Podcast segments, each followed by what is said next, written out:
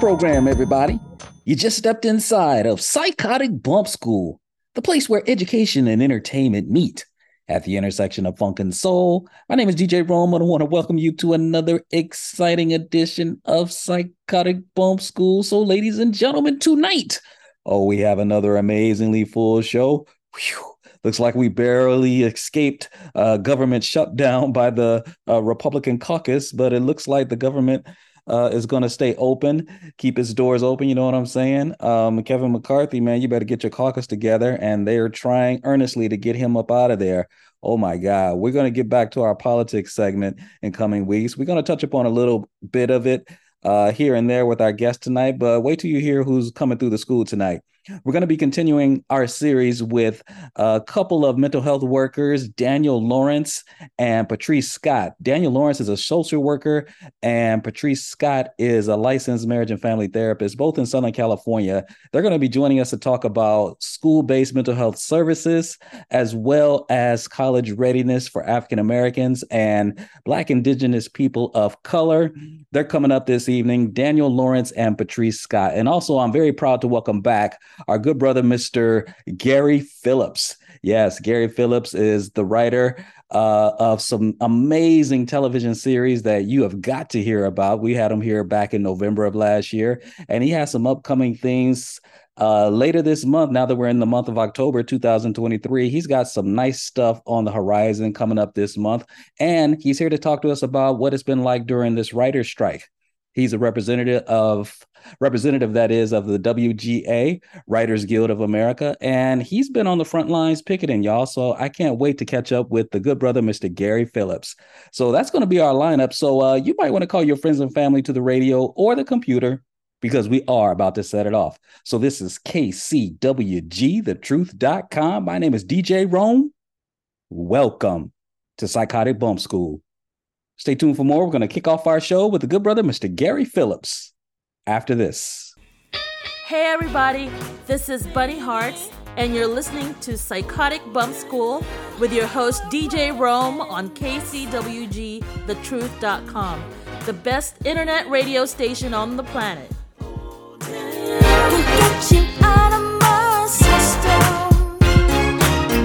Yes, we are back. KCWG, thetruth.com. The name of this program is Psychotic Bump School. My name is DJ Rome. And ladies and gentlemen, I am really, really, really excited to have this good brother back with us. He's been here multiple times before. And I guess this started all the way back. I'm going to ask him, but I feel like I've known this brother for at least half a decade now. I got to check in with him. But this good brother is an award winning author, screenwriter, editor.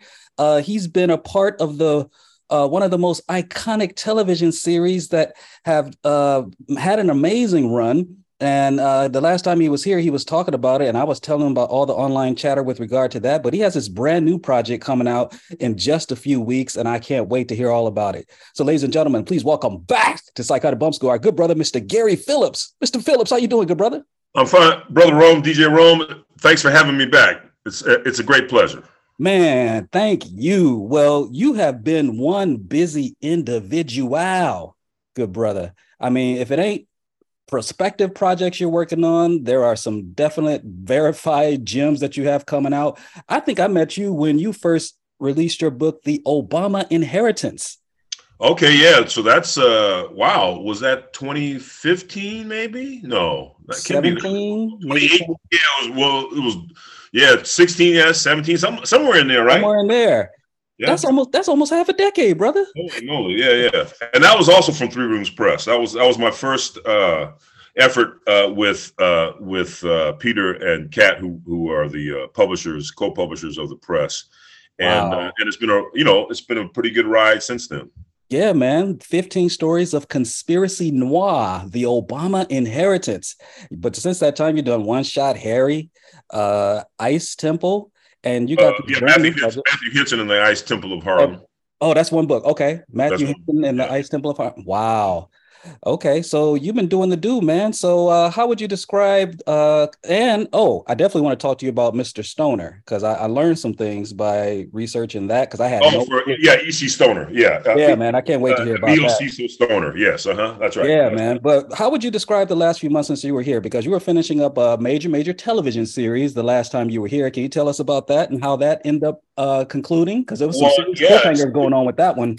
Well, it's kind of interesting how things worked out. So, yeah, uh, there was the uh, the sixth and final season of Snowfall uh, uh ran, or I should say, ended uh, earlier this year. I guess it's around March, something like that, March or April, I guess it was. Mm-hmm. Uh, and I thought it was a pretty. I mean, there's a lot of other things that I think those of us in the writers' room wanted to get to, but you know, there's only mm-hmm. so much there's only so much bandwidth you can get you know, on on a TV show. So for what for the parameters we had, I thought we we did a heck of a job, and I was really quite satisfied with where uh, the show ended. And I don't want to give it away if people haven't seen it, but uh, I thought the character arcs we worked out and were able to bring uh, to the to the small screen but uh, I think looming large in in uh, entertainment and, and imagination uh, were uh, were well done, and uh, and of course as uh, that show concluded, and we went into our strike. I'm a member of the ah. Writers Guild. My union struck. Oh. against the the producers, the AMPTP, along with then soon SAG and AFTRA joined us in the mm. strike uh, but our, the guild strike, the Writers Guild strike, I think was about 147 days. So oh, that's wow. about almost was that almost five months.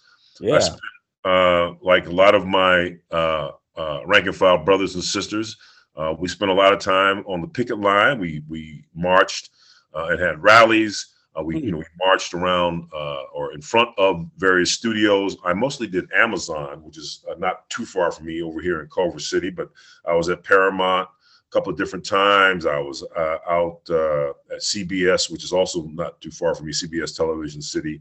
Right. Uh, I never made it out to the Valley. I, I mean, I, have I've gone out to the Valley for other couple couple other things, but I didn't make it out to the Valley to, to pick it at Warner's and Universal. But nonetheless, our our our our members, our numbers were out there as well.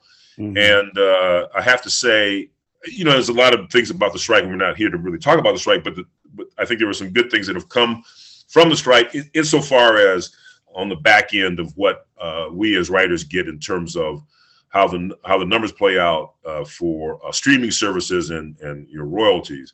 Now the question of AI, well, that's a whole other discussion, and that's I'm sure that's a topic you'll you'll be uh, or getting into at some point with some some other folks who are much more versed in that. But all but suffice it to say, uh, when when pretty much a snowfall ended, and we had a couple other I had a couple other projects in the air.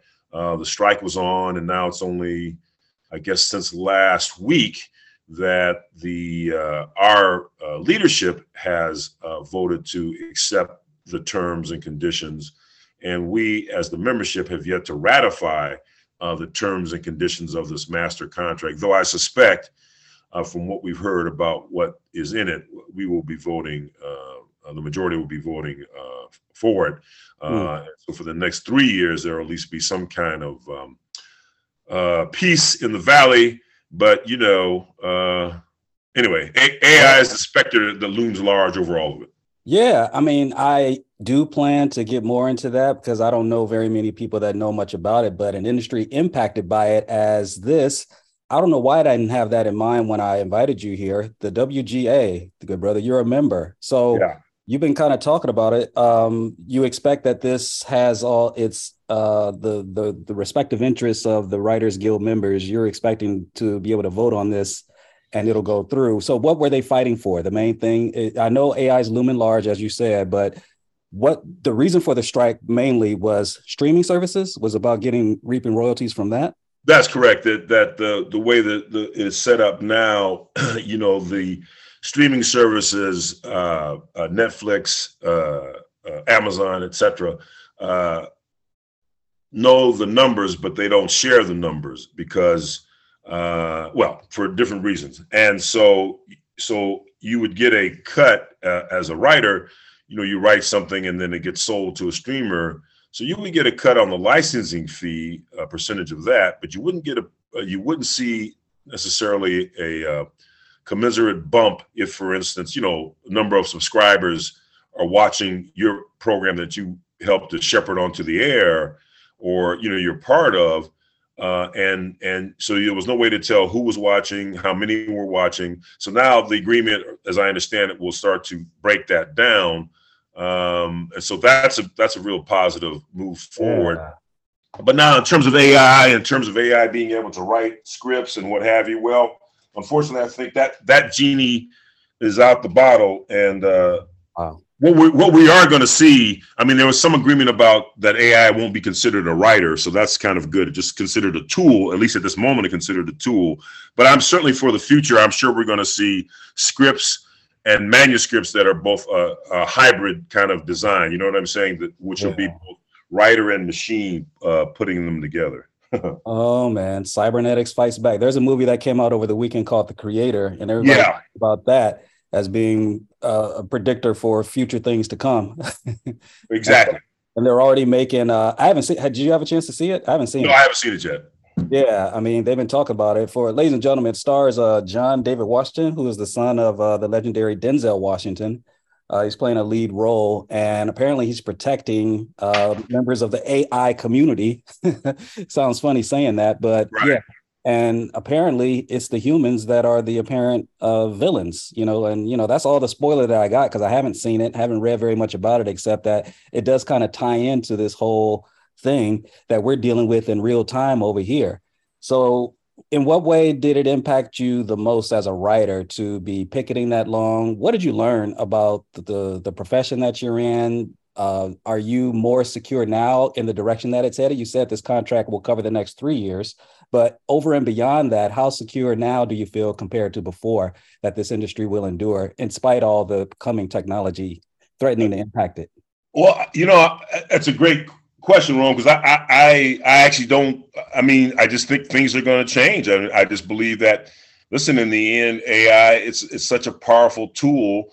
I mean, they're already using. Uh, you know, already there are several writers, including. Um, Stephen King and and some of the you know the big time uh, big time uh, book writers who are also you know a lot of their stuff has been made into into TV and yeah. film are, are suing uh, various uh, I guess various you know companies Meta whatever.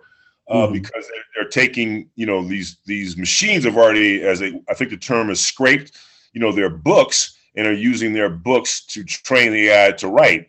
And there was a article in the Atlantic not that long ago and uh, turns out you can there was a database you could access and i accessed the database and i put in my name and sure enough several of my books came up so yeah the ai you know you, we can sue them and I, I assume that you know the companies that own these machines will you know throw us some chump change but the fact remains that the computers are learning to write they're aping our our uh, style uh, wow. and and that's not going to change oh, that's, that's here to stay oh boy So I don't mean to be pessimistic. I'm happy. Listen, I'm happy with the, the, the question of residuals and, and royalties and and uh, uh, you know bumps in, in in that kind of uh, direction in terms of the money on the back end. But mm-hmm. you know we have to be realistic. You can't you you, you can't um, be Pollyannish and and think well you know we've got this victory and these guardrails are going to stay up uh, protecting us from AI or or or keeping AI out out of our lives, and that's, that's just not going to happen. Man, I mean, you think about all these modern conveniences that we have in society, and man has created all these luxuries to supposedly make life easier for us and to be able to facilitate uh, resources and tools and services a little bit more easier. But yet now, in this day and age, I mean, you, you can't even be sure or certain that it's not going to have unintended consequences now. And I, I just can't help wondering, Mr. Phillips, is there a diabolical, sinister mind behind all this? Remember they attributed to the black guy in Terminator? It, it, all, it, all, went back to Miles. What was his name? Miles Blackson or something like that. I'm blaming the brother for this. I wonder if there's one singular entity that's. Well, he but but he meant well, didn't he? Mean well, or just things that got out of hand. You they know, got out of hand. Yeah, it got out of hand. That's they all. got out of hand. And no, even, now now I don't think they mean well. wow, that's the difference, right? wow. Because just like in uh, or or is it or is what's what's the uh, the the film you were just mentioning? Uh, uh, Creator, right? It's called Creator. Yeah, yeah. You know, and and it's you know the AI is this nice little kid and right, and a, a hard bitten mercenary played play, played by uh, Mr. Washington can't bring himself to, to kill the kid, and, and Right. even though the kid's a machine. Yes, and I guess the message of the film was we got to learn to live together, which maybe maybe that's the message. I you know because at some point wow. yeah, you know, I mean, uh, I'm assuming that.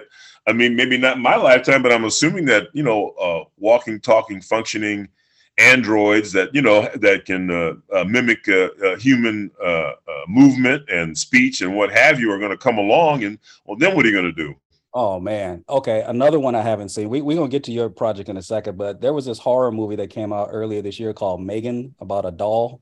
Yeah, And I heard that doll doll was evil and had taken on the life of itself. I don't know if that's sort of a a, a, a sign of the times as well. Um, in in the vein of uh, Magic, that was a movie that came out way back in the '70s, and I think when Jimmy Carter was still president. By the way, over the weekend, y'all y'all know Jimmy Carter turned 99. He's still here. Gary, I know Phillips, that's wonderful, Gary he's still here. He went in I the know. care Isn't back in? February. right?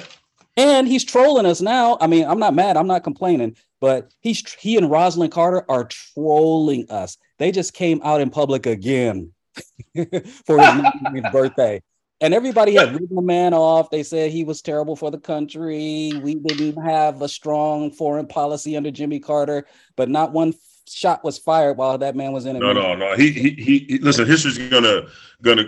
History will, uh, as they, as uh, Fidel Castro once said, history will absolve me. History's gonna absolve uh, Yes. Jimmy Carter. But you know what? I, I want to circle back real quick to Yeah. Rome. I mean, we, like you said, we're going to get back to it. But Yeah. but uh, in terms of the machine, listen, the idea that the machines would take over is an old idea. Listen, man, when they first started, uh, you know, writing science fiction stories, you know, I guess in the late twenties, you know, certainly and certainly in the thirties when the pulp magazines were around and uh, Mm, I guess amazing stories and which astonishing stories, astounding, astound, astounding stories, which I think lasted decades. Anyway, there was always stories about you know the AI or the robots taking over. So this is not a new thing. It's just what's new is it turns out it's it's now is closer than we think.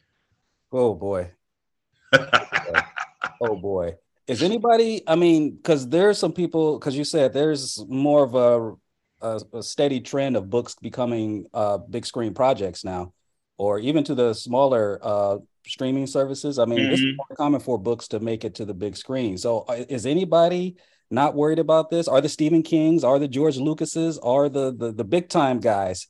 I wonder what they're saying about all this. Well, like I'm saying, I'm uh, you know King and and and some of his uh, uh, uh, well-heeled cohorts are suing these uh, these companies for Oh. stealing their material, stealing their work, and I absolutely agree with that. But I think the the resolution will be they'll you know they'll throw us some chump change, or I guess with Stephen King's case they'll throw him some millions. But it ain't like it ain't like you're going to go in and erase this information, this data from the machines. The machines already have it. Wow. Wow. That's scary. Isn't the I didn't I didn't I should have been prepared to talk about this, but the nanny is the WGA representative, right? Um Yeah. like the nanny on tele what's her name? Uh Oh, you mean uh, Fran Drescher? Fran Drescher, yeah. So she's out front kind of helping Oh, she's on it. She's great. Oh, she's terrific. She she broke it down, man. She's got the class struggle uh, uh, understood and and and and and put it to the members and put it to the public. Oh no, absolutely. But that's the point. I, well, here's so not to be totally pessimistic to our audience today. uh, the lesson is we, the creators, have to harness this uh, this machinery, this AI for our damn selves. Yeah, man. You can't just sit back and say, "Oh, let uh, what's the that fool that uh, uh, runs a Musk, uh, uh, uh, Tesla, Elon. Owns Tesla, uh, uh, or uh, uh, uh, the guy that runs, uh, you know, uh, Yeah. uh, Meta, uh, uh, yeah. Facebook and stuff. Uh, uh, Zuckerberg. Zuckerberg. Zuckerberg. You can't let every you can't let- them all control it. We have to t- take our cut of it too, and we can. That's that's really the lesson.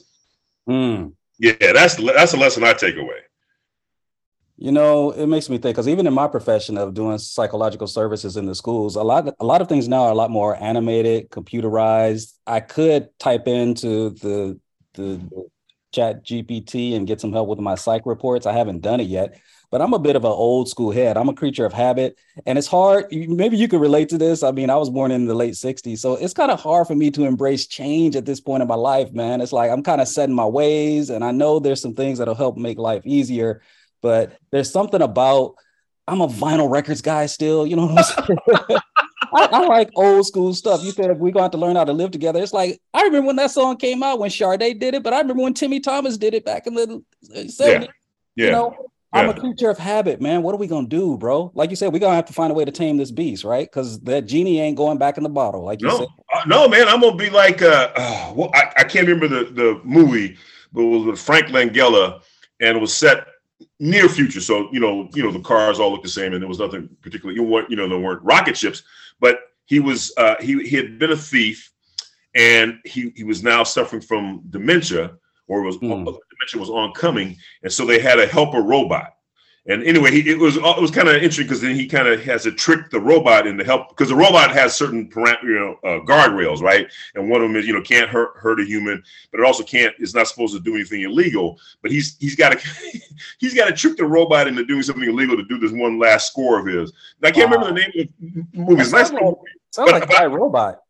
No, no, no, it's not iRobot. Uh, which the book was much better than what they finally filmed. Which people should read the book by Asimov. Anyway, uh, wow. my point being, um, I think that movie, and maybe by the end of this, one of us can look it up. But that point, that movie, that little movie with Frank Langella and, and his little helper robot, I thought, well, that's I think that's the great lesson to take away.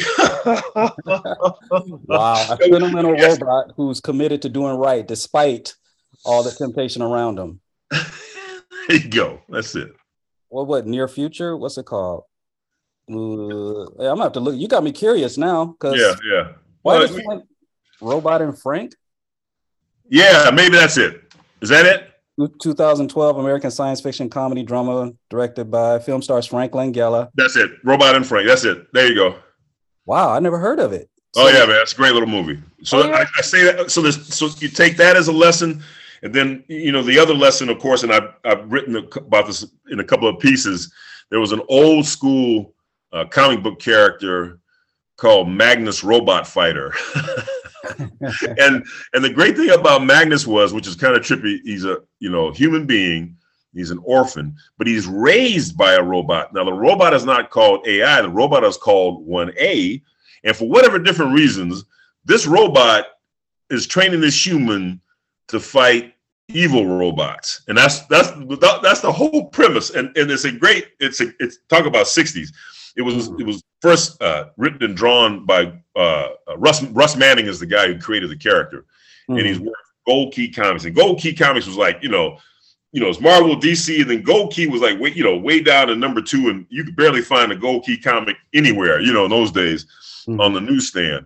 But I got a few of them then, and, and I've and I've since now re- reread a lot, a lot of them, uh, the collected versions. And so you know, there was always this great scenes of Magnus because uh, even though he was a human being, he'd been trained, you know, as I said, to fight the evil robots, and so he was always karate chopping these robots and and having these great duels with them. So so somewhere between Magnus Robot Fighter and probably Robot and Frank lies our uh, lies our accommodation with uh, with the coming new world. Oh boy, yeah, we we better find a way to make peace with it, man. It feels like it's about to run us over. Yes, sir. The Hollywood writers' strike is officially over. Film and TV writers can return to work today after union leaders approved a deal that includes major gains on issues that they've been fighting for. Danya Bacchus is in Culver City, California with the latest.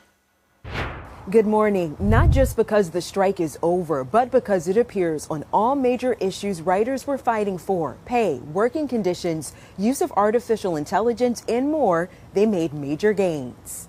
What do we want? A fair contract. When do we want it? Now. For nearly five months, they walked picket lines in solidarity. stories? Our stories! Some 11,000 members of the Writers Guild of America on strike as they pushed for greater pay and protections in a new three year contract. We're out here standing with our union and for all unions. It appears to have paid off.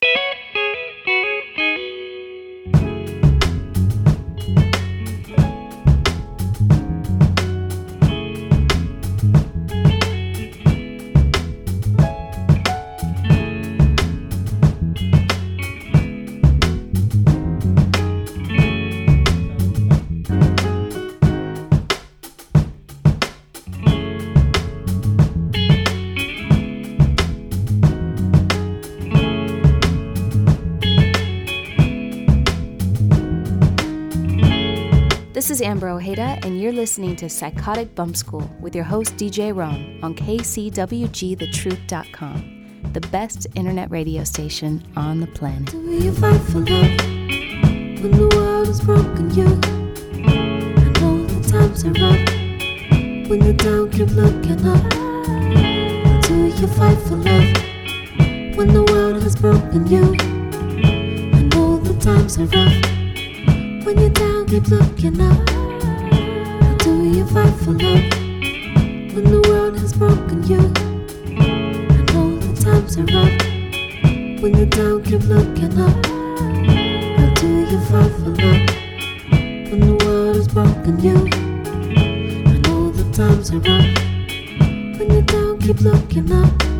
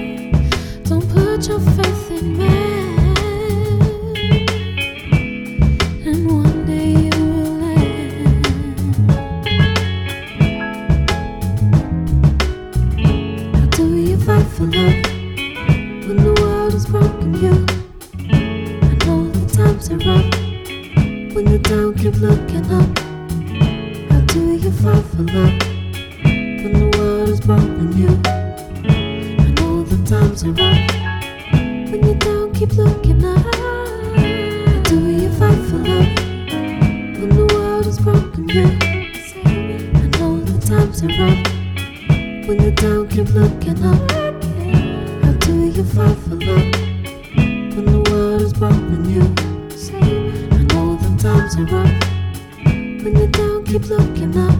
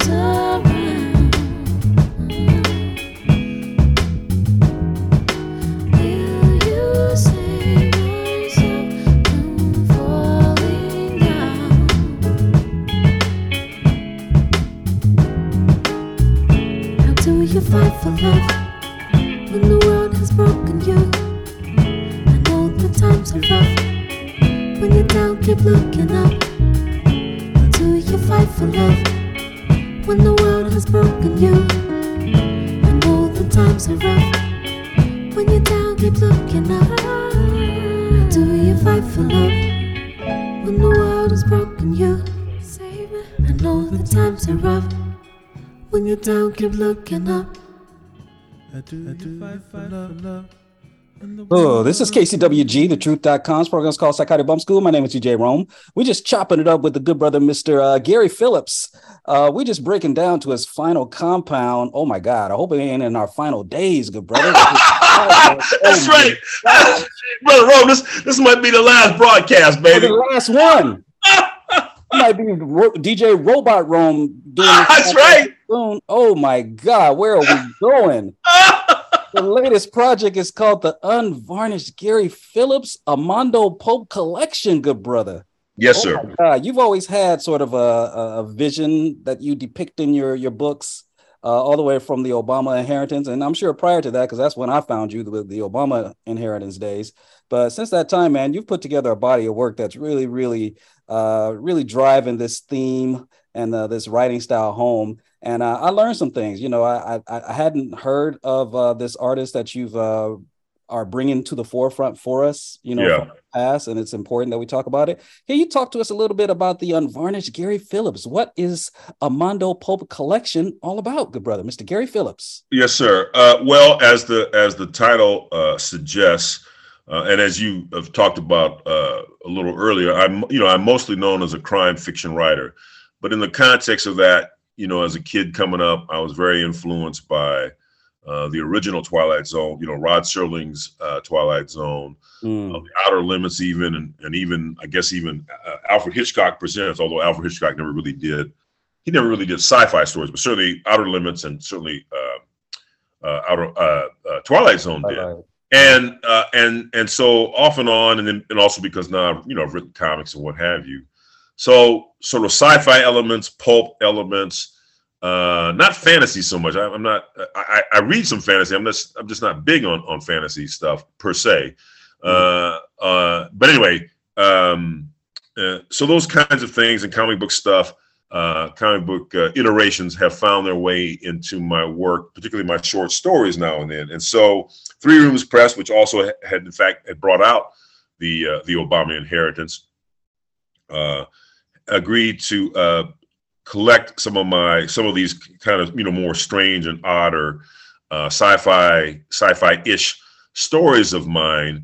For instance, there's a story in there, Craig's Last Escape, and that's a very sci-fi story where this uh, woman is an undercover agent on an alien ship, and she's she's there to receive, you know, to uh, steal some uh, uh, valuable tech, and gets and does that, but then gets chased down to this planet, and things happen uh, once she's on this uninhabited planet or seemingly uninhabited planet. There's another one about uh, I think it's called Comstock's. We changed the title a couple times, but Comstock's Advantage, where he's a he's a uh, hitman, but his advantage is, is that he can astral project, so he can he can scout out his targets without you know with without being seen or heard.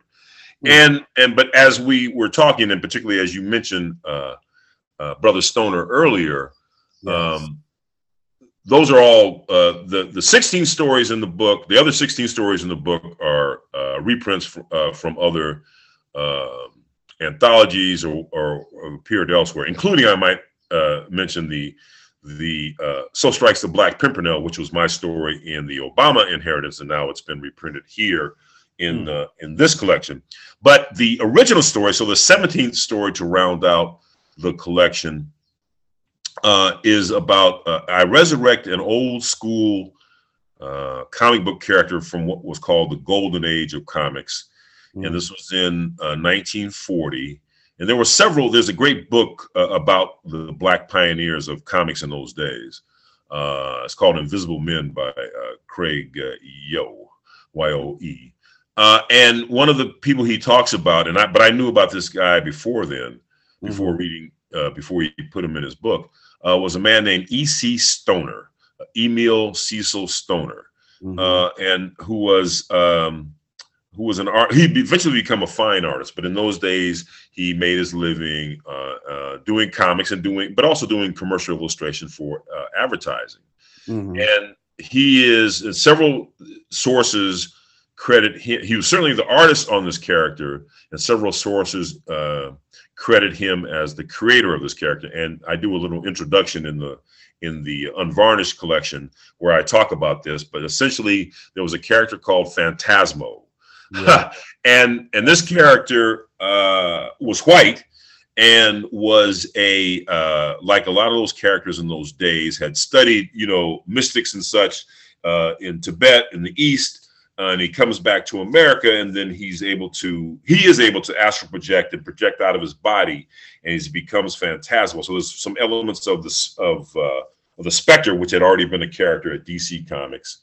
Uh, and some other kind of uh, and Doctor Fate, and I think a few other characters like that, but it certainly is a lot of elements of the Spectre in this character um, and is able to then uh, fight evil. But he has, he, but he has incredible powers. He can he can grow to giant size. He can he can fly and do all these other things. and anyway, but as I said, I, I, had an interest in it because it's created by this black artist, and so the character has fallen in the public domain. And so then uh, I talked with with Peter, uh, as I said, one of the co-publishers of the press, and and so now I've revived the character, and I've made the character uh, African American, but I explain in the context of the story uh, because he can somewhat he can sh- shape shift why it is that at certain certain times he might he might take on the guise of a white man, particularly in, in those days in the 40s, because it was easier to move about in certain places, obviously, than being black and being stopped. The story, though, that I'm telling you takes place not in the 40s, but more in a modern setting. But we also get into, you know, how is it that this guy has been alive that long? But anyway, all that to say is I had a lot of fun, and I I, I want and I want to also give credit to not not only uh, Adam Shaw did the the three illustrations, the black and white illustrations that accompany the story, but he also did that great cover uh, on uh, the unvarnished uh, book, where uh, there's a there's a there's a there's a man behind the wheel of an old fashioned Willys uh, car being chased by this by this vampire looking creature above the car, and that's actually more or less a scene from uh, Demon of the Track, which is another, uh, which has to do with Aztec vampires, in fact. Uh, and that's another story in the book. Oh, sweet, sweet. Got a few questions about that, man. Great synopsis right there. You made a distinction a few minutes ago between what you do and fantasy, and you said that's not really something that you're into. And I'm thinking you have to have a bit of imagination in, in order to kind of begin to understand the work of Gary Phillips. How do you distinguish what you do from fantasy? That I thought they were interchangeable. No, I, I don't see them as interchangeable. I, I now, having said that, for instance, I was a big fan of the uh, Game of Thrones series, mm-hmm. uh, and that certainly had fantasy elements. I guess. Uh, I guess. I guess anytime a dragon shows up, that's I guess that's a fantasy, right? Uh, and uh, but you had you know the Daywalkers, I guess, were the, the, the zombie kind of mm. all that sort of stuff. So I guess if if that's considered fantasy, yes, then to a certain extent you're right. That certainly does because uh, I just mentioned I have an Aztec vampire running around in one of the stories, and so I suppose to that extent that's that is somewhat of of a, a fantasy element. Uh, but I guess what I'm really saying though is I don't go that deep into that realm. I'm not world building fantasy worlds. Mm-hmm. Um, these mm-hmm. elements, but and also the sci-fi stuff and even the superhero stuff tends to show up in our world. Uh, although Crag's Last Escape is set somewhat in the future, but a lot of these stories are still are set now, and and these elements sort of show up. So yes, to the extent that these are fantastical kinds of things. And, and I suppose, you know, zombies deal more with mystical things. And certainly Phantasmo deals with kind of in the mystical realm. So to, to that extent, yes, I guess that I do embrace that degree of fantasy or I have or, or some branch of that. It's just okay. that I'm not doing elves and I'm not doing, uh, you know, wizards uh, and I'm not doing, you know, flying uh, brooms uh, which is all great. I mean, don't get me wrong, you know, uh, but uh, and, and, I'm all for it. Uh, it's just that I'm not doing that kind of. That's stuff. not what you do. Yeah, because I, I, was. Yeah, because I was as I was listening to, you, I was thinking about the actress uh, Michelle Yeoh and uh-huh. Dragon. So I'm like, I'm thinking Crouching Dragon. Wait, Crouching Tiger, Hidden Dragon, and she she was talking about when she was in that film how people were like, okay, nobody could really fly across rooftops and right. All this stuff. But she said, and when she was a little girl coming up, and uh, I don't know if she was, where is she from? Japan, China? I can't recall. But she said th- those were our real stories that we grew yeah. up with. So it wasn't yeah. unusual for us to depict this in a film because that was our childhood right, right. there. Right. That's right. And you know, and I didn't understand the uh, everything at all at once and this place and this and that. I mean, I'm happy that they won but the the dragon uh, reference that you made was was very interesting. But Phantasmo, good brother. I what also came to mind was this uh this thing where there's a sequel coming out, I think by the end of the year, uh Aquaman 2. And we knew it was coming because at the end of the last one, uh, the character that played Black Manta vowed revenge, and so you automatically you automatically know he's gonna uh, enact that rematch clause like Errol Spence did against Terrence Crawford. I don't know why, but they're gonna fight That's right. again. That's right. Uh, That's right. Even though, even though, even though, even though, even though Crawford did a, a boxing clinic Oh my God! There was another one over the weekend with uh Canelo gave to Charlo. yeah, You know, that's what I, heard. I did. I didn't see the fight last night, but yes, I heard. My son was telling me. That, yeah, yeah, yeah, yeah, it was, it was it was a big stretch for Charlo. I mean, yeah, yeah. power to the brother. That's right. That's right. So yeah, sometimes you just got to reach big, baby. You know. Reach big, you know, Yeah. biggest payday of his life against one of the best of all time. You know, Exactly. he, he shot his shot. He shot his shot. But Exactly. the point is, I don't recall Black Manta ever having a backstory, and I think that's what the surprise was when Aquaman came out. Is that oh, Black Manta was black? Well, in the cartoons, he certainly wasn't. From what I can recollect, when I was watching Super Friends on Saturday morning, Black Manta wasn't black, but Well- he was. So when you talk about Phantasmo, uh, any correlation between giving him more life and uh, does he have more of a backstory in your iteration of it? Yes. It, well, I, let me say something though, uh, uh, Rome. It is yes.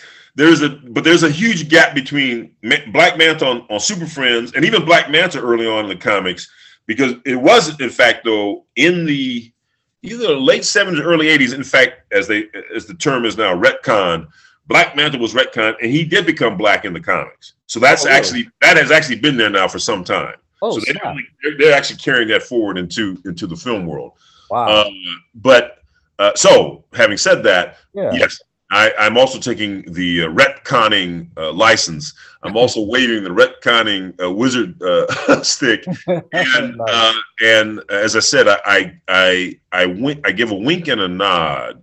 Mm, Old version of Phantasmo, which is to say, uh, there's a a I don't I don't want to give too much away, but there is a explanation we arrive at as to how is it that Phantasmo uh, could be both black and white, or Asian for that matter, or Uh-oh. male or female, if he so desired because of his his abilities. So yes, so there is so so again that is a fantastical element, and so but that that is there in the story as a way to both uh, uh, reconcile. I guess that's the better word. Reconcile this Mhm. past version of Phantasmo and the version of Phantasmo I'm giving you.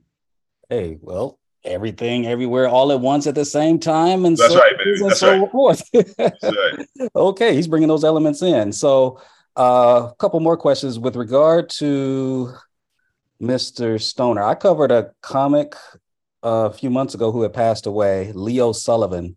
Yeah. And if you've never heard of him, I wouldn't be surprised because even I hadn't heard of him. Let me just, uh, ladies and gentlemen, bear with me. I'm showing this to Mr. Gary Phillips just so he can get a visual of who I'm talking about. Uh, come on now, computer, do your thing. Okay. See this cat right here? yeah. Okay, Yeah. that's Leo Sullivan. Okay. He passed away earlier this year, and you recognize that right there, right? Yes. He created the Soul Train animation. Right on. This brother. Right. On. Leo Sullivan. So I think about him as I hear and learn from you about Mr. Stoner. Mhm. He's also been associated uh, with a character that's recently had his big screen debut as well, the Blue Beetle. He actually did a version of Blue Beetle. Yeah, he, he, Uh, he he drew Blue Beetle in the comics. Yes, Yeah. And that's so, but that's the and apparently I and I, I I'm gonna I, you remind me I was gonna I, I gotta re, my grandson and I gotta catch up on the Blue Beetle. Uh, this version of Blue Beetle, and uh, which apparently does acknowledge or gives again a wink and a nod to the old version of Blue Beetle because Blue Beetle is another one of those characters that's been around a long time. yes. Yeah. It's Yeah. gone through various various incarnations, but the Jaime Reyes version is also a version that is now from the comics. Absolutely, absolutely. So, EC Stoner and a wink and a nod. You mentioned that quite a bit. Was the the difficulty, the degree of difficulty to be an artist during that time period? Um, why is that? Why you selected him to to sort of resurrect this character of Phantasmo as a as a tribute to uh, his sacrifice, if you will, or his contribution to the art form? Uh, how many others during his time were able to see their work make it, even make it to the light of day, to influence artists such as you in modern times? Is Yeah, well, I mean, you know, there was Matt Baker who came along a little later, and he actually dies young of um, heart ailment, I believe. And Matt Baker is sort of credited as, as being one of the, he, and he, he is one of the first uh, black artists. In fact, did did what was considered a, a, the, a version of the graphic novel uh, uh, back then in the fifties. Uh, so so there were there were several. Uh, uh, Jay Jackson is also another artist who mostly did comic strips. In fact, his collection of his Bungleton Green and the Mystic Commandos uh, came out. It was a series of strips he did for black newspapers. Uh, has come out recently. I guess last year was collected. So, so there have been these pioneers, these people who have blazed these trails uh, along the way. Uh, though, yes, th- don't we're not always given the spotlight. So, Hmm. but it's also for me a confluence of of of uh, matters that have you know sort of the crossroads, which is to say, as I said, Phantasmo's in the public domain, and so I could use that character. I could acknowledge his uh, his uh, origin, uh, but as well as then uh, riff on it and and and play with it and sort of give it uh, the twists and turns that uh, that I wanted to give it. Um, but yes, so, but certainly, as I said, though I mentioned, you know, Craig Invisible uh, which is about uh, the Black pioneers, and as well as then, you know, and let's not forget, um, uh, you know, the man who uh, uh, who wrote and drew uh, Krazy Kat, who uh, was a man of color, but the family they were listed as Creole in Louisiana, and then they became white when they moved to Los Angeles. Come on now. Come on now. Well, people had to do what they had to do back then. There's a lot of appreciation in the literary community for what you're doing, man. Uh, Joe Ide, uh, he says Gary's collection of stories range from boxers and human sacrifice. We were just talking about boxers, right? Yes. And speed racing. I don't know. Is he actually talking about? Do you have something about boxing in one of your stories? Is he talking about actual boxers? Yeah, there's a there's a story in the book. Uh, I have a character named uh, Decimator Smith. His real name is Achilles Smith, and the the the, story starts. He's a he's a middleweight. He's boxing at the Olympic Auditorium, uh, and after the What? Oh Yeah. man, I, I saw my first and only real time professional fight there. is that right? That's many, great. Many years ago, I was a little kid, man. Right on, man. That's great. Wow. Uh, so he wins the fight, but then he finds out his sister's been murdered, and that sets in motion the story. And that character, he's I mean, he's only I only use one of his stories in the book, but now he's appeared in three other, uh, excuse me, two other short stories. So eventually, I'm going to get around to writing probably a novella about that character. So yeah, so Decimator Smith is a is a boxer turned kind of public uh, superhero, uh, a kind of. Uh, not really Luke Cage, but some, there's some. But I freely admit to you that I I I, I call on some elements of Luke Cage uh, get infused uh, with this character. But this character is specifically set in uh, 1930s uh, segregated Los Angeles. Oh wow. Man, what was that? Uh Don Chargin, he was the matchmaker of the Olympic Auditorium. Ladies and gentlemen, that was the centerpiece of I mean, you had to be a boxing fan to appreciate. it. They also did wrestling back then. We That's right, baby. Wrestling and roller derby. Rolling. Oh my God. He's in the derby. What? what you know about skinny mini Gwen Miller? Or, or, or, or, Sam the Man Washington or Ralphie Valladares? Come on. Olympic Auditorium? What? The Thunderbirds? Well, brother, we go, lo- brother. You're losing all your audience. They, they don't know nothing about none of that. They don't know about oh, none of that. Oh, Man, what did you just do, Mr. Phillips? I used to think it was real too. Did you ever think it was real? Oh heck yeah, of course, of course. Oh man, I love the there was a wrestler, uh, Mil Mascaras, right? Man of a thousand masks. He was athletic cat. Oh man, I, I love every time he came on, man. Oh, it was the best. Was Oh man, I had to wait to stay up, and and then Yeah. the generations had. Oh, and by, by the way, it was George Herriman. That's the that's the guy I was thinking of. The the, the guy who wrote and drew Krazy Kat. George Ah. Herriman uh, was part black, but he would always uh, um, keep his hair short, Hmm. and, and invariably he would take a picture with a hat on. Oh wow. but there's a great- there's a yeah there's a great book uh, about him. It's a big big thick uh, biography about about uh, him him and his life. Oh, sweet, sweet. Also, I have to give a shout out to uh, Bruce Willis. Apparently, he's really, really going through a tough time. He played a boxer turned sort of, you know, fugitive on the run in the movie Pulp Fiction. Yes, he But in did. life, Yes, he did. Bruce Willis is going through it, man. Yes, Um, he is. Yes, he is. And he, he and I are the same age, man. So yeah, I, I really, uh, Oh. I am, I keenly, I am keenly aware, There was a Mm. there was a there was a actually very riveting article about you know his his I mean really it's dementia, but they tr- they tried to play it off as something else, and then it, it was just a terrible thing. Uh, uh, uh, DJ Rome when he's the onset of this, I guess, which has been now you know several years ago. Mhm. Uh, and then you would look up and, and you would see him in like these, you know, you know, grade B, grade C movies, you know, shot, you know, overseas and this and that. And he don't he only show up for like, you know, four or five scenes in the, in this movie, right? And and he, and he and I remember I watched was watching one of them once, and this is before I knew of the onset of his disease. And so I just thought, well, I guess he's just taking this for the check and he don't care anymore. You know what I mean? Because it just looked like he was sleep. He just looked like he was sleepwalk, sleepwalking through this through this scene. But of course, it turns out, and there was a great piece in the in the L.A. Times about this.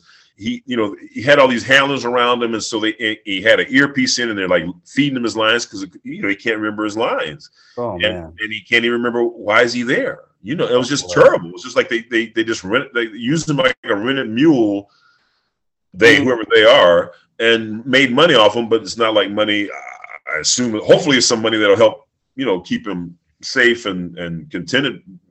What what years he's got left, or what time he has left, but man, it was just terrible. That's I mean, but good brother, you're a young man. Bruce Willis and you are the same age. Yeah, yeah, we born in, we're both born in '55. Yeah, Man, that, that, you guys are young cats, man. I mean, man, oh man, don't listen, brother. We, we listen. We can spend a whole nother time. Grandpa can spend a whole nother time talking about all those ailments. And good buddy of mine who he and I played football together in school. He just had triple bypass. Man, come on, man. It's it's Oh, you know man. it catches up, brother. yeah, that's the That's why. Wait, but this is wait. This is great. Well, Ro, this is perfect because this gets it right back to Frank. What is it? Ro- the robot Frank. Robot Frank, Robot, Robot and Frank. Frank, baby. Gets it Wow. right back to that. Yeah. I'll wait for my helper robot. Absolutely, absolutely. We might need robots to help us go up and down these stairs, man. That's right, brother. That's But right. Good lord. When I Uh, fall, I can't get up. Can't get up. Can't get up. Oh man. It also says uh evil astral projectionist. This is still Joe Ide. Uh Joe Ide, evil Ide. Astro Ide. Okay, sorry Yeah, about that. Evil astral projection strains of Dean Martin and Blonde Ghost, Buck Rogers, space battles, and a Trumpian cabal enforcing herd immunity. What are you talking about, man? What are you talking about? That's Buck it. Rogers, space battles, and a Trumpian cabal enforcing herd immunity. What's he talking about? Talking about them stories in this book. That's what he's I'm talking about. you. I'm telling you, Gotta you get out. Gotta go out and buy it. Gotta go out and read them. Man. I mean, I, Before, I- wait, before AI says you can't. I mean, man, it sounds like it, it really sounds like the end of times, man. Because if you're talking about all this stuff, and you know, us coming out of COVID and this whole No, no, no. The, the- but the stories. Are, I mean, there's a couple of downers. There's a. I, I, I will admit, yes, there's a couple of fatalistic stories. But there's, but on the whole, no, no, man. I, listen, humans triumph. You, you know, humans make it through. hey, go humans, go humans, yes. Yeah, yeah, yeah. old humans. Yeah. Man, well, this is going to be a great project. Uh, the Unvarnished Gary Phillips, a Mondo Pulp collection. And this is going to be uh, a, a conglomeration of all of your work in recent years, good brother. And I don't know with how close, how close does this come to the vision of your of the Gary Phillips magnum opus? Is, is this the best collection of work you've ever assembled? Is is this the one, Gary Phillips? I don't know. well, yes. I mean, at this moment, this is this is the one Gary Phillips you should the one uh, Gary Phillips collection you should get. But uh, I hope to keep. Listen, I just hope to keep uh, my number. My number. I, well, I'll admit, I'll admit this. I went to see my my doc. But and by the way, it, he's a nice young man, so he's definitely going to you know outlive me, which is great, right? You want a young. Let me just say something to the old folks. You want a young doctor. You want a young doctor when you get get up here in age. You want you don't want a doctor your age because that, that ain't gonna help you, brother. You need a doctor that's young and, and, and is gonna run all these tests and do all these things. And my numbers are looking better than they were looking before. So, brother, I tend to keep writing until I can't write no more. Yeah, man. Yeah, yeah. Yeah. Yeah. Because there's something that we had a, a writer on here, and we're gonna let you go in a second. We had a writer on here named uh, A. Scott Galloway. Yeah. Uh, he writes a lot of liner notes for a lot of the music that you and I love. I mean, Yeah. artists, you know, and you know, you and I come from the the era of album jackets and reading who played Exactly. played the keyboards, who's singing, Right. and so he covers all those artists that are kind of in the background. But he always said that uh, one of the things that he shared with this audience is that he always hoped that every artist had a, a an opportunity to do a project their way and Right. execute it according to their vision at least once, because so much of what we do in the in, in the pursuit of you know maintaining the integrity of our artistry as you've done i mean it's i mean it, it gets tested so often you know Sure. this strike is just you know one example of it but you're always faced with the prospect of doomsday to a certain extent you know what i'm Yeah. saying Yeah. especially if you're not established i mean you talk about having a young doctor but when you're young in this business mr phillips i mean it's hard to get on isn't it i Yeah. mean Yeah. you, you have to have some good mentorship you have to have some good connections you have to you have to get, have a good attitude and be be able to work with people That's right. there's so many things that are out there that can potentially derail you and the ones that actually are able to navigate through all those storms uh, live to tell about it and live to put brother. together projects and collections of work such as this so the unvarnished gary phillips good brother oh my god Thank you, Rome. I couldn't have said better. Your point exactly that you got to be the one that lives to tell the tale because you are the only one that knows the tale. So Mm. that's the point. What is it that the, the victors get to write history? All that. That's the point. That's right. Yes. That's why you got to come out on the other end because you're the one that's got to tell your story. Man. And hey, you know what? And that's why your grandson can't wait to hang out with you today, man, because he knows grandpa's story is one worth telling. No, he just, that's boring to him, man. Oh man, he's, we'll you get a couple of chili dogs. That's what we're gonna do. well, chili dogs, but after that or before that, he's gonna be able to ride on grandpa's shoulders. Well, unless he's is he older than 10? Uh, not older than ten, but he, he he's getting up there. Yeah, he's gonna there. be nine in December. No, no, Oh, okay. Well, he, Yeah, he's he's gonna up be. Yeah, he ain't gonna be riding on grandpa's shoulders. It might, might be a piggyback ride. That's right. Well, well, that's shoulders. all right. Like I said, man, listen, I, I'm just gonna I'm just gonna be around long enough to have my, the helper robot and my grandson uh, drive me around uh, to get my cigars. That's all I need, brother. That's all. I, That's what's up. That's what's that's up. Yeah. Well, I mean, it all comes back to us, and it really is about family at the end of the day. Unvarnished Gary Phillips, a Mondo Pulp Collection, coming out real soon, good brother. It's always a joy to have you here, man. What's the best way for people to keep in touch with you, follow your work, and so that they can keep up with the release date of the Unvarnished Gary Phillips, Mr. Gary Phillips? How do we Well, keep in touch They with you? They can definitely check out the Three Rooms Press uh, website, and you know it's it's uh, prominently uh, the unvarnished is prominently displayed there, and it drops on uh, the tenth, and it'll be in bookstores everywhere. And I'm going to be doing, you know, a few more podcasts. I'm going to do some in person stuff. Uh, and so that's that's going to be listed there as well as uh, then on my website. Excuse me, my website, which is uh, gdphillips.com. Uh, we'll put some stuff up there as well. Absolutely. Hey, you know how I can tell you an OG? Huh. You still got that AOL. That's right, brother. That's right, brother. They're gonna bury me with that AOL. I'm gonna be the last fool. I'm gonna be the Come last on. fool that's got AOL, brother. Mhm. Hey, we're creators of habit, not creatures, but we're creators of habit. You know That's it. There you go.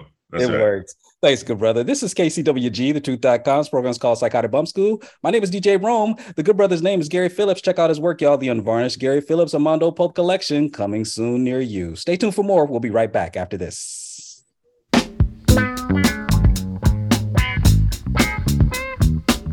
Future shock. Hey,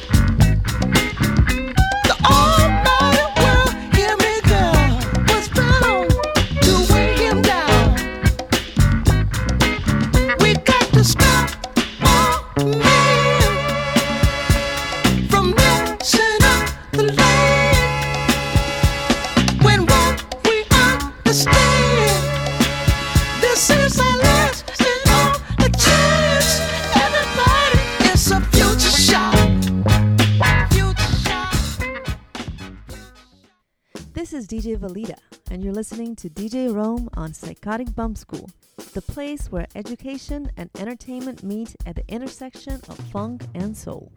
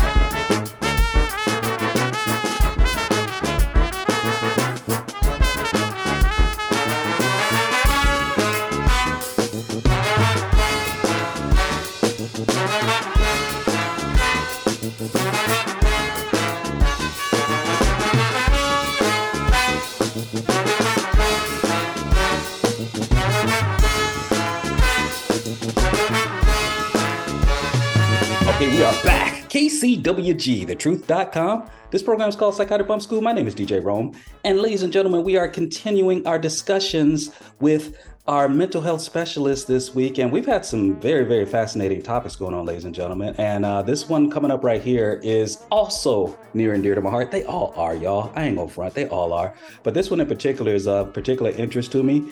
Uh, the good sister is a licensed marriage and family therapist in Southern California, and she's having an interest in the topic of school based mental health services for BIPOC adolescents. Do y'all know what BIPOC stands for? Of course you do, but I'm gonna let her tell you. So, ladies and gentlemen, please welcome for the very first time to Psychotic Bump School, the good sister Patrice Scott. Patrice, how you doing? Pretty good. How are you doing? I am okay. I was gonna say I'm cool in the gang. I've said cool in the gang so many times now, but I know. That. Yeah, I know. Okay, I'm cool in the gang, but I don't want to trigger your allergies. And it's like I know it's a little chilly, and you know I don't want to bring up any bad resonant memories or anything. But anyway, how are you doing? I am doing pretty good, surviving out here. Oh, that's good. That's great. Okay. Well, I will make an adjustment as we go because uh, I know you're kicking me under the table here, and I hear you loud and clear. But we're gonna try to keep going. Okay. All right. Okay. You have this interest in this topic. What is it that brought you to this topic? Can you talk to us about this uh, topic of school based mental health services? Because I believe it is of supreme importance. And how did we arrive at this topic of focusing on the BIPOC population? Can you talk to us about that a little bit? Okay, well, let me start off with just explaining what BIPOC means. so, BIPOC is Black, Indigenous, and people of color, so much covering, covering all Black and Brown communities. Um, when we talk about school based mental health services, my experience, I worked as a licensed marriage family therapist in different school settings from um, higher class to lower class. and what I see is that, um, and still currently, is when it comes to school based mental health services, there really isn't school based mental health services. What we're seeing is that there's like nonprofit agencies that are providing services to students in the school. I want to emphasize that because um, just even with my my topic on this, I've been getting receiving feedback, but there are school based mental health services. And reality is, there's agencies that are just going into the school settings and they provide, um, they go do their 30, 45 minute session and they leave. Um, also, when we look at like school psychs, DJ Rome, we look at school, Well. uh, we look at school psychologists and even school counselors. So I have my um, PPS credential in school counseling as well. Um, they're not in the school settings to provide mental health services. So school sites usually fall under the realm of special education. So they're doing testing, assessing, and things like that. And then we get the school, um, the school counselor, they're for academia. So Mm. there's no one actually designated at a school site strictly to provide mental health services, individual, group counseling, and so forth. You hear like some schools implement group therapy and so, and so forth, but we there's not a designated social worker therapist or anything like that. Just strictly just doing individual therapy that's op- that's available to all students Correct. you know that's how insurance take place so that's that's kind of where my focus is um, and then specifically for bipoc because history repeats itself Mm. um, there's still a lack of you know history repeats itself accessibility um, we still continue to see just people of color and accessing mental health services Mm. Yeah, I was about to ask you, what are one or two things that keep coming up constantly? Is it the issue of access? I think that you're taking the issue of access, but here's the other issue is that um, students of color continue. This is not just based on um, my personal experience working in a certain school district, but also research continues to re- repeat itself. There are students of color tend to be treated differently than their white counterparts. So what I often see, and I can speak exactly an example, a couple of years ago, working at, at a school site, and why all of the kids that were in trouble in the classroom and um, in the office were all people of color. Mm. Seeing a, a person that's not a person of color and made threats, did some other behavioral issues, and they were given a snack and sent back to the classroom. and I addressed that issue with the principal.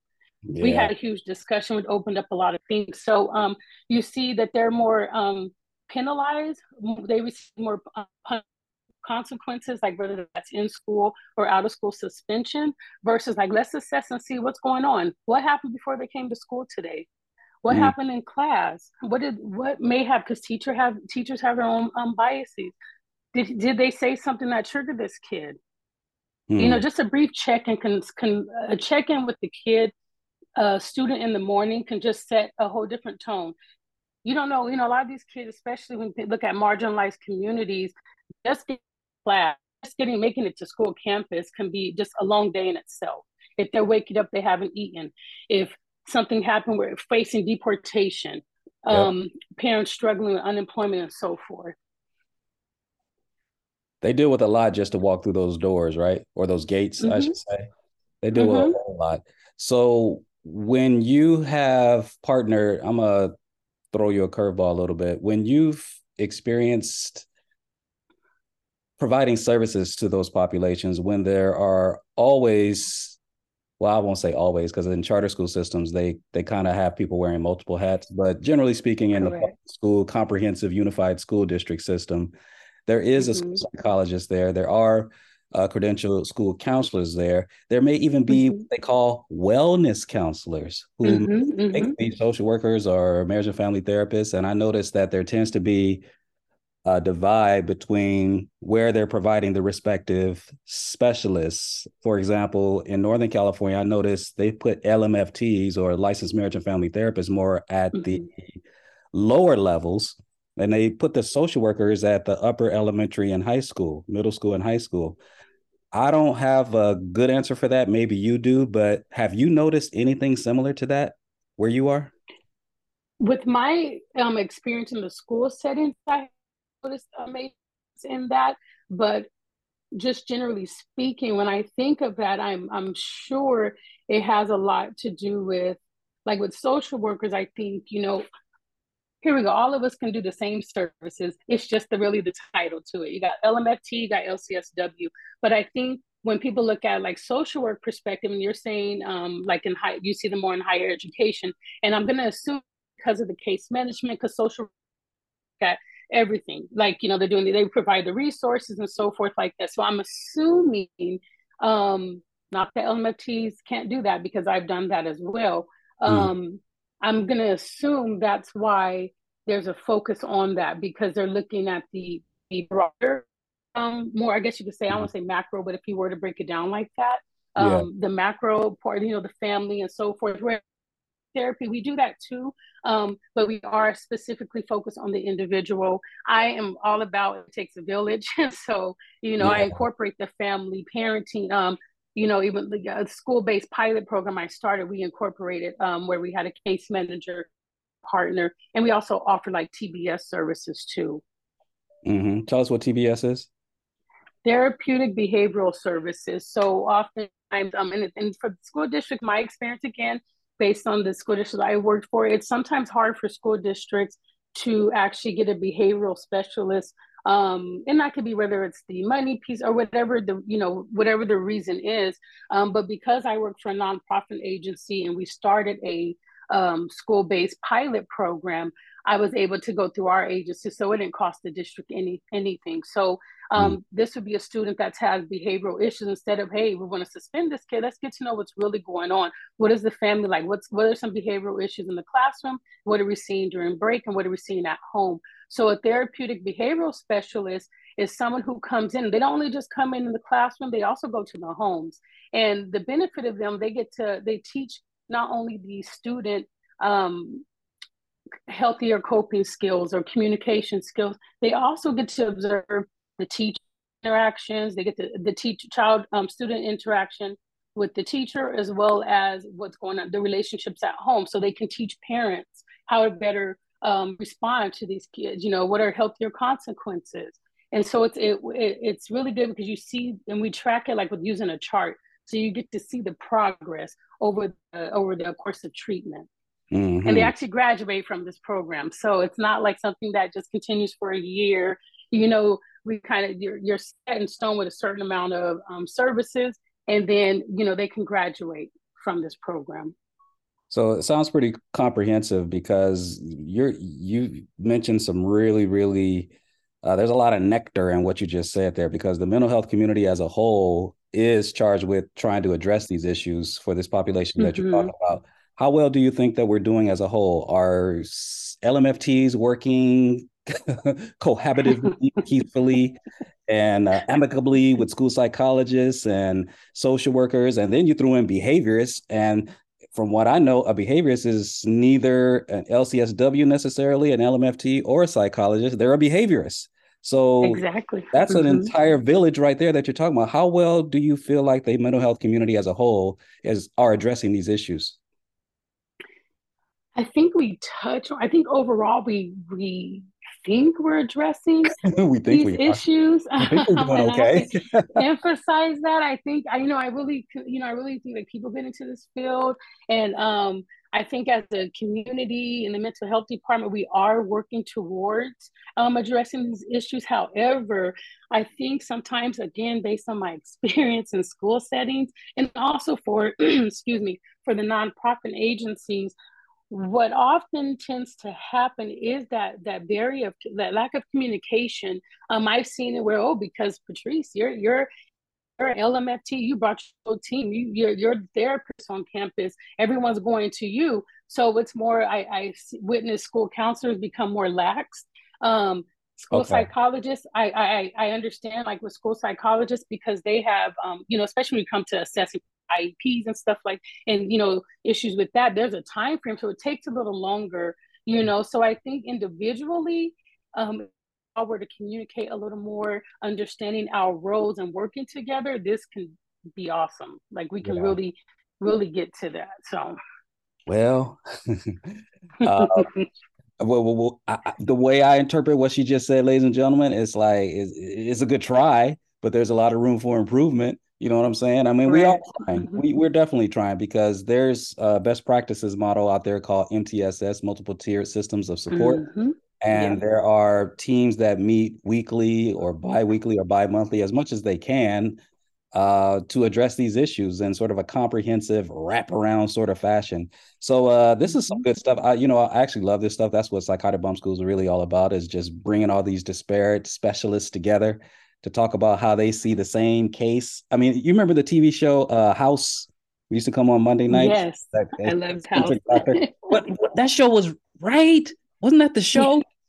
That was the show. They'd have all these Yes. doctors in one room trying to figure out one case. And I'm like, everybody has some dope input. Everybody's input was like Right. solid and on point. Exactly. And it was uh, it was valued. And then House was he was just a Mhm. nut. And he was just, you know, just gifted above everybody else. But everybody's input Mhm. is so fascinating, right? yeah everyone's input mattered and you know so everyone and everyone listened to each other okay hey i hear what you're saying and that's what we need to do as well Absolutely. Absolutely. So I want to wish you continued success with this, but uh, is there anything else you could add to us? Is there something we could better understand about this population and this group you're studying? Are there some things getting in the way of society having a more sensitivity toward the needs of BIPOC adolescents and their mental health services? Uh, can you enlighten us on a little of that before we let you go? yes i think just if we look at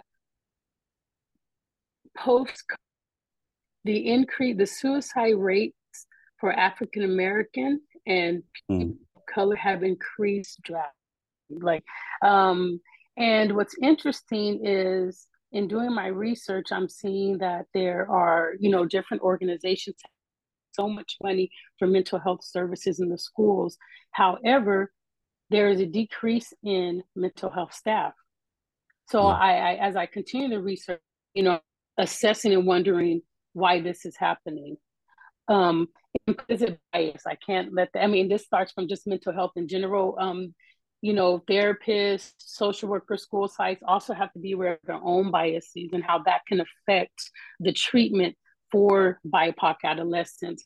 My bigger my in addition to that there is a huge gap and barrier with family community family and guardian make, make sure i parent and guardians communication with school they do not feel accepted.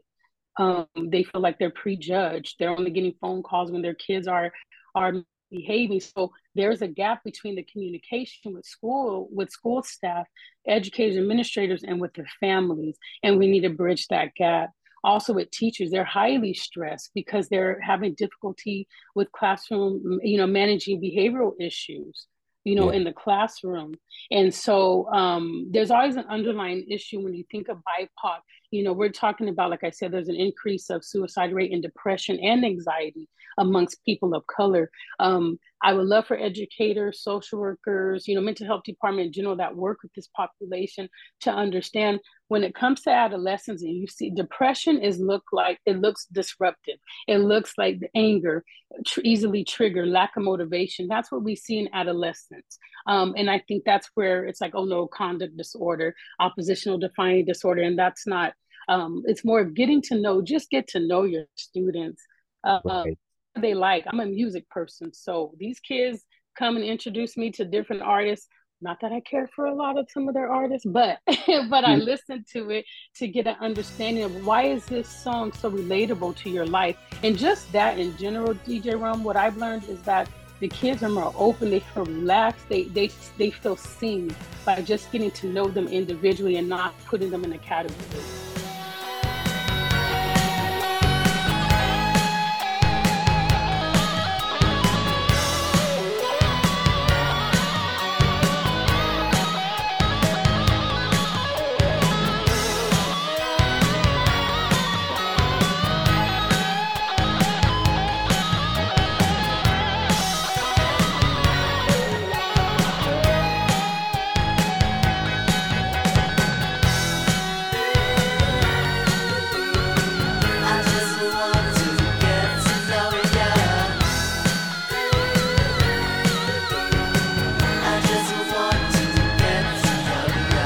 Back. KCWG, thetruth.com. This program is called Psychotic Bump School. My name is DJ Rome.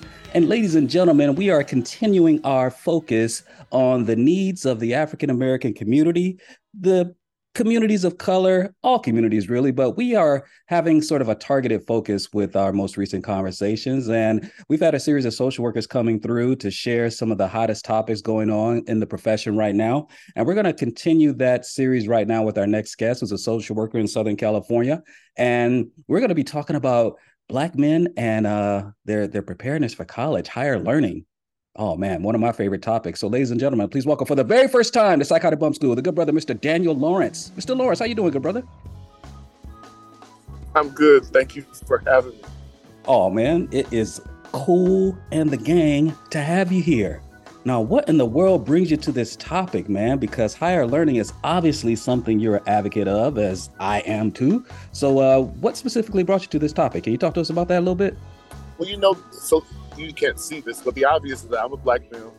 I've attended college. I had a lot of the disconnects that the students or the population I work with have had. So that was the first part. Yep. Then as I became a practitioner, I actually saw the things that were helping the, the students to- to remain disconnected. And I just thought something's got to be done about this. And so Mm. here I am. Yeah, well, I'm glad you're here, man. So, uh, what have you discovered just in your own anecdotal experiences? What are some of the common things that are going on? The maybe one or two, maybe three pressing needs that uh, you see and have observed and experienced that society at large may not know about. What are a few things that are really standing out for you right now that concerns this population? there are certain programs or, or, or styles of teaching that don't often align well with the black male. Mm, Sometimes we need to be able to have access to tutoring or a writing center. yes. You know, some of us come from low income of families, and we need to be able to have, or or maybe we didn't get the resources in our K through 12 setting, and we need to be able to have access to those things. And then the last piece is that there needs to be more cultural competence. Mm, Individuals, you know, are not aware of the things that are coming out of their mouths, and and they're insulting the individuals from the start. And that one insult is the catalyst to keep that individual out of that graduation uh, outfit, out of their regalia. mm. And I'm sure Go ahead. Yeah, yeah, no, no. I was just going to say, I'm sure they would call that an unintended consequence. Uh, Correct. But but due to that lack of cultural sensitivity, those things are more prone to happen, right? Correct. Correct. Yeah. I tell you, man, I mean, if we just zone in on this, I mean, we, we, we're going to get to something right here because what do you see in terms of the, the research that you're doing now, just general uh, enrollment right now? Because we know uh, still white women are the most graduated persons, people, or group in this country, where black women are the most enrolled. Brothers, for the most part, they find their way into the middle class by other means. And so when you talk about the the writing centers, the tutorial support, and even prior to leaving the K through 12 uh, milieu, if you will, I didn't see. Maybe, I mean, maybe you did. I'm from LA too, but I'm not in LA now. But I didn't see a lot of black male teachers, and I think that the students as children tend to mimic and emulate the people that role model for them. So, how would you say the uh, role modeling in the K through 12 system has contributed to this issue? Well, just just your point that you alluded to, the lack of seeing individuals who look like us, males particularly, Males. lack of seeing them in the classroom as their their instructors definitely changes helps I should say contribute to the trajectory of, of a success. You know, mm-hmm. we need to be able to see that there's someone who looks like us and doing things that we want to do, or in the mm-hmm. field or in the way that we want to want to do things. And I mean, not to say that a lot of us have uh, there haven't been any individuals who have um, overcome or haven't uh, accomplished goals in that way without those, those examples. Right. But definitely the lack of presence makes the journey a little bit harder. Sure does. Sure does. And people don't want to talk about that. I'm not saying you, but just people in general. It, maybe it's not that they don't want to talk about it. They don't seem to have an awareness of it because we've accepted it as, such a norm. It's like women Correct. and kids go to school, but those kids are girls and boys. And if Correct. not an even balance of adult role models who look like the guys, then of course the girls are going to be more inspired to emulate those higher educated, uh, gender based people who are guiding them, which are the women. And Mhm. so, like I said, men find their way into the middle class via, uh, well, I didn't say it, but military. Of course, going to church. There's Right. a lot of connections that come through that and pledging sororities and all that. Uh, they, they learn a trade. But when it comes to just purely just sitting in a classroom absorbing um, lectures and being able to take notes and just understanding what men do, how a man handles Yes. that experience Yes. is a little different, isn't it? I mean, we, they, it's, we it's, it's, it's totally different. And then even a man, so a, a, a man coming into the classroom setting, not knowing what they're getting into, you know, the counterparts have been groomed, most of them have been groomed for, for this. You know, they know what it means to sit into a room for 30, 45, or maybe uh, two hours worth of a class time and taking notes. Hmm We're not always brought into the classroom with that background knowledge. no. We're told to get that degree, but we're not told what it takes to get it. We're not seeing always seeing what it takes to get it.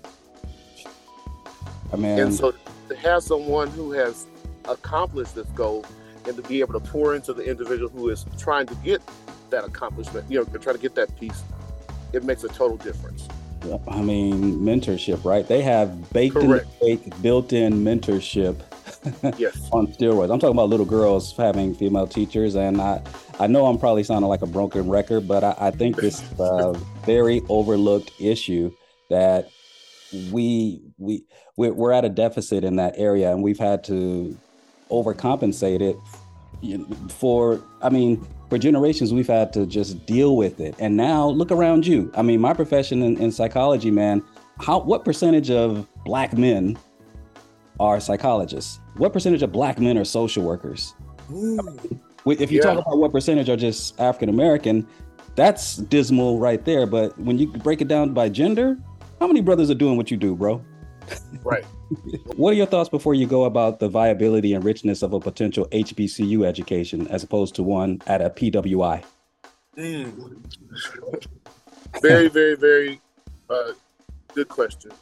you know, like like we both have, have said that we both went to a PWI, or actually my institution is now a Hispanic serving institution. But when I was there, Right. was PWI, and in those days, I had to find spaces to nurture my my my my my, my goal, to nurture nurture my process.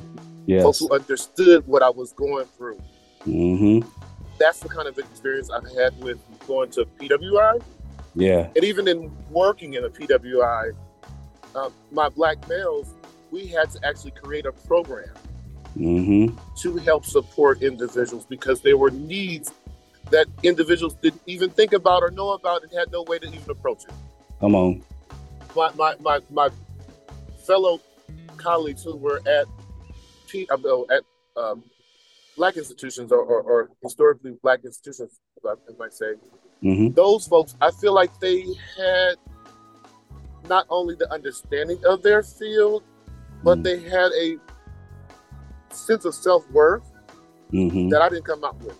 I feel like I had once I graduated, I had to give myself a pep talk and get out the whole idea of, of the whole um, I can't even think of the syndrome, but but basically I had to remind myself that I can do what I set out to do. Uh, would that the be? imposter syndrome. Yeah, man. I was. I, I, I had to do my own little therapy session on that for Yep. a little while to remind myself that I have the tools to do it. But I Mhm. felt like my folks who came from those the, the historically black institutions, they had that already. Yes. It was it was built into their, their class settings. I would have to They agree. got ready to talk Yeah. about their, their subject matter. They also talked about examples. Hmm. You know, they got a chance to talk about Langston Hughes. They got a chance to talk about Mhm. uh, Martin Luther King and et cetera. The individuals who actually have been in the same spaces that they are. Mm-hmm. And Mhm. those examples, I know for them, but definitely for me, resonate with me. There you go. There you go. Well, I'd love to have you back sometimes. I know you're doing some uh, in-depth work in this area because I tell you, man, um, one of the things, uh, and we'll, we'll have to have this conversation another time. Um, I don't, I don't regret, and as I'm sure you don't either. I don't regret my uh, college education, but No. when I went in, they all they told me back then, and I don't know if you can relate to this, but all they told me back then was just just get a degree in anything, and you can get out into the Right. workforce. They'll, they'll train you. Right. All they want to do is see that you can make a commitment to something and finish it, and then they'll do the rest. Don't worry about it, man. That did not turn out to be true. right. Not to mention, they say these degrees are just going to kind of get you the job. No, Yes. that either. Missed. Missed. Bruh. Well, that's our show, y'all. Psychotic Bump School is the place where education and entertainment meet at the intersection of funk and soul. My name is DJ Rome, and you know we're here every Monday evening from 5:30 p.m. to 7 p.m. Pacific time, and it repeats again on Friday evenings from 6:30 p.m. to 8 p.m. Pacific time. Check back with us. We shall return next week. Also, want to thank our very, very special guest for the evening, Daniel Lawrence, Patrice Scott, and of course, the good brother, Mr. Gary Phillips. Also, want to send a very, very special shout out to Mr. Frank Starks, who is the Iron Man behind the board. And we're out of here, y'all. Take care.